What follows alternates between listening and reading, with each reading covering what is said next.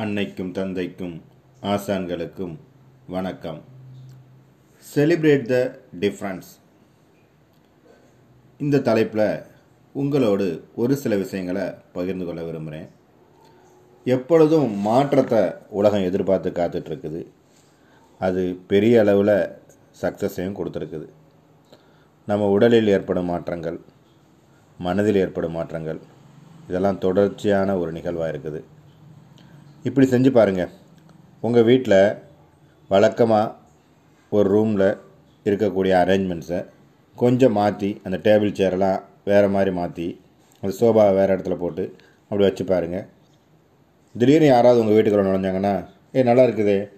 இப்படி மாற்றம் செஞ்சது கூட ரொம்ப அழகா அழகாக இருக்குது ரசிக்கும்படியாக இருக்குது அப்படின்னு சொல்லி பாராட்டுவாங்க. அந்த மாற்றம் எல்லோருக்கும் வந்து வழக்கத்தை விட ஒரு புதிய கோணத்தில் பார்க்குறதுக்கு அவங்களுக்கு வந்து ஹெல்ப் பண்ணுது. அதே மாதிரி ஒரு ஹீரோ தொடர்ந்து ஒரே மாதிரி கேரக்டர்லே நடிச்சுக்கிட்டே இருந்தார்னா அதை பார்த்து பார்த்து எல்லோருக்கும் போர் அடிச்சிடும் அதில் கொஞ்சம் சேஞ்சஸ் அவர் எப்பயுமே கொண்டு வருவார். ஒரே மாதிரி கேரக்டர் இல்லாமல் ஒரு படத்தில் போலீஸாக நடிப்பார். அடுத்த படத்தில் ஒரு டானாக நடிப்பார். இந்த மாதிரி அடுத்து ஒரு காமெடி இந்த மாதிரி கொடுக்கும்போது எல்லாராலையும் அது ரசிக்கப்படும். அவருடைய கெட்டப்லையும் ஒவ்வொரு படத்துக்கு படத்துக்கு வேறுபாடு கொண்டு வருவார். நம்மளுடைய ஃப்ரெண்ட்ஸும் நிறையா பேர் பார்த்துருப்போம். ஒரு ஒரு மாதமும் ஒரு புது புது கெட்டப்பை சேஞ்ச் பண்ணிகிட்டே இருப்பாங்க. இப்படி சேஞ்ச் பண்ணுறதுனால என்ன நன்மை அப்படின்னு பார்த்தா அவங்களுடைய வாழ்க்கை ஒரு புதிய மாற்றத்தை ஏற்படும். வழக்கமாக போகிறத விட ஒரு போராக போகிறத விட கொஞ்சம் வித்தியாசமாக அவங்களுடைய தோற்றம் இருக்கும். அவங்களுக்கும் மனசில் ஒரு மகிழ்ச்சி ஏற்படும்.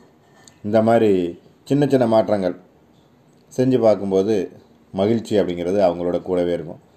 வகுப்பறையில் கூட மாணவர்களுக்கு தொடர்ந்து ஒரு நாள் முழுவதும் தமிழ் மட்டும் அப்படி வைக்கிறது கிடையாது. ஆங்கிலம் மட்டும் கிளாஸ் எடுக்கிறது கிடையாது. ஒரே நாளில் முதல் பீரியடு தமிழாக இருந்துச்சுன்னா இரண்டாவது பீரியடு கணிதமாக இருக்கும். மூன்றாவது பீரியடு அறிவியலாக இருக்கும். நான்காவது பீரியடு வந்து ட்ராயிங்காக இருக்கும். இந்த மாதிரி மாற்றங்களை கொடுக்கும்போது அவங்களுடைய பிரெயின் அதை வந்து ஏற்றுக்கிறதுக்கு தயாராகுது.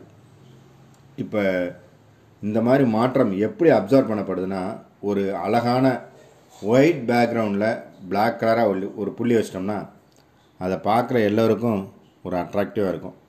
சார் இது வித்தியாசமாக இருக்கே அப்படின்னு ஒரு பார்க்க தோணும் அந்த வேறுபாடு அந்த கான்ட்ராஸ்ட்டாக காட்டும்போது அந்த தனித்துவத்தின் மூலமாக தான் எல்லோருக்கும் ஒரு அட்ராக்ஷனே ஏற்படுது. வழக்கமாக செய்கிற வேலையை செஞ்சிட்டு இருந்தால் அது போரான ஒரு விஷயமா இருக்கும்.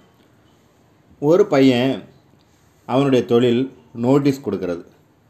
பெரிய பெரிய நகைக்கடை ஜவுளி கடை இவங்க நோட்டீஸ் கொடுத்தாங்கன்னா அதை வந்து பஸ் ஸ்டாண்டில் ரயில்வே ஸ்டேஷனில் மக்கள் கூட்டமாக இருக்கிற இடங்கள்லாம் அந்த நோட்டீஸை விநியோகம் பண்ணுவான்.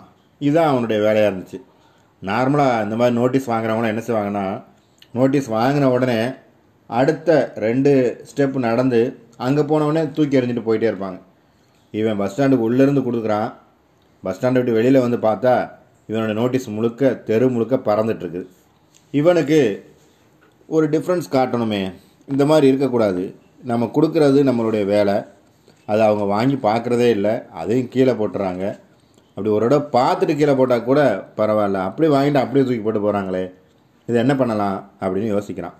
மறுநாள் அவங்ககிட்ட கிடைக்கிற நோட்டீஸ் எல்லாம் எடுக்கிறான். எடுத்து அழகாக ஒரு நாலு தான் மடித்து உள்ளே என்ன இருக்குன்னு தெரியாமல் பஸ்ஸுலேருந்து இறங்கி வரவங்க எல்லாத்துட்டையும் ஒரு ஒரு நோட்டீஸை சதுரமாக மடித்து மடித்து அப்படி கொடுத்துட்டே இருக்கான்.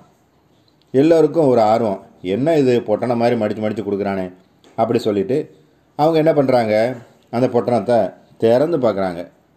அந்த திறந்து பார்த்தோன்னே உள்ளே இருக்கக்கூடிய அட்வர்டைஸ்மெண்ட்டை ஒரு நிமிஷம் பார்க்குறாங்க.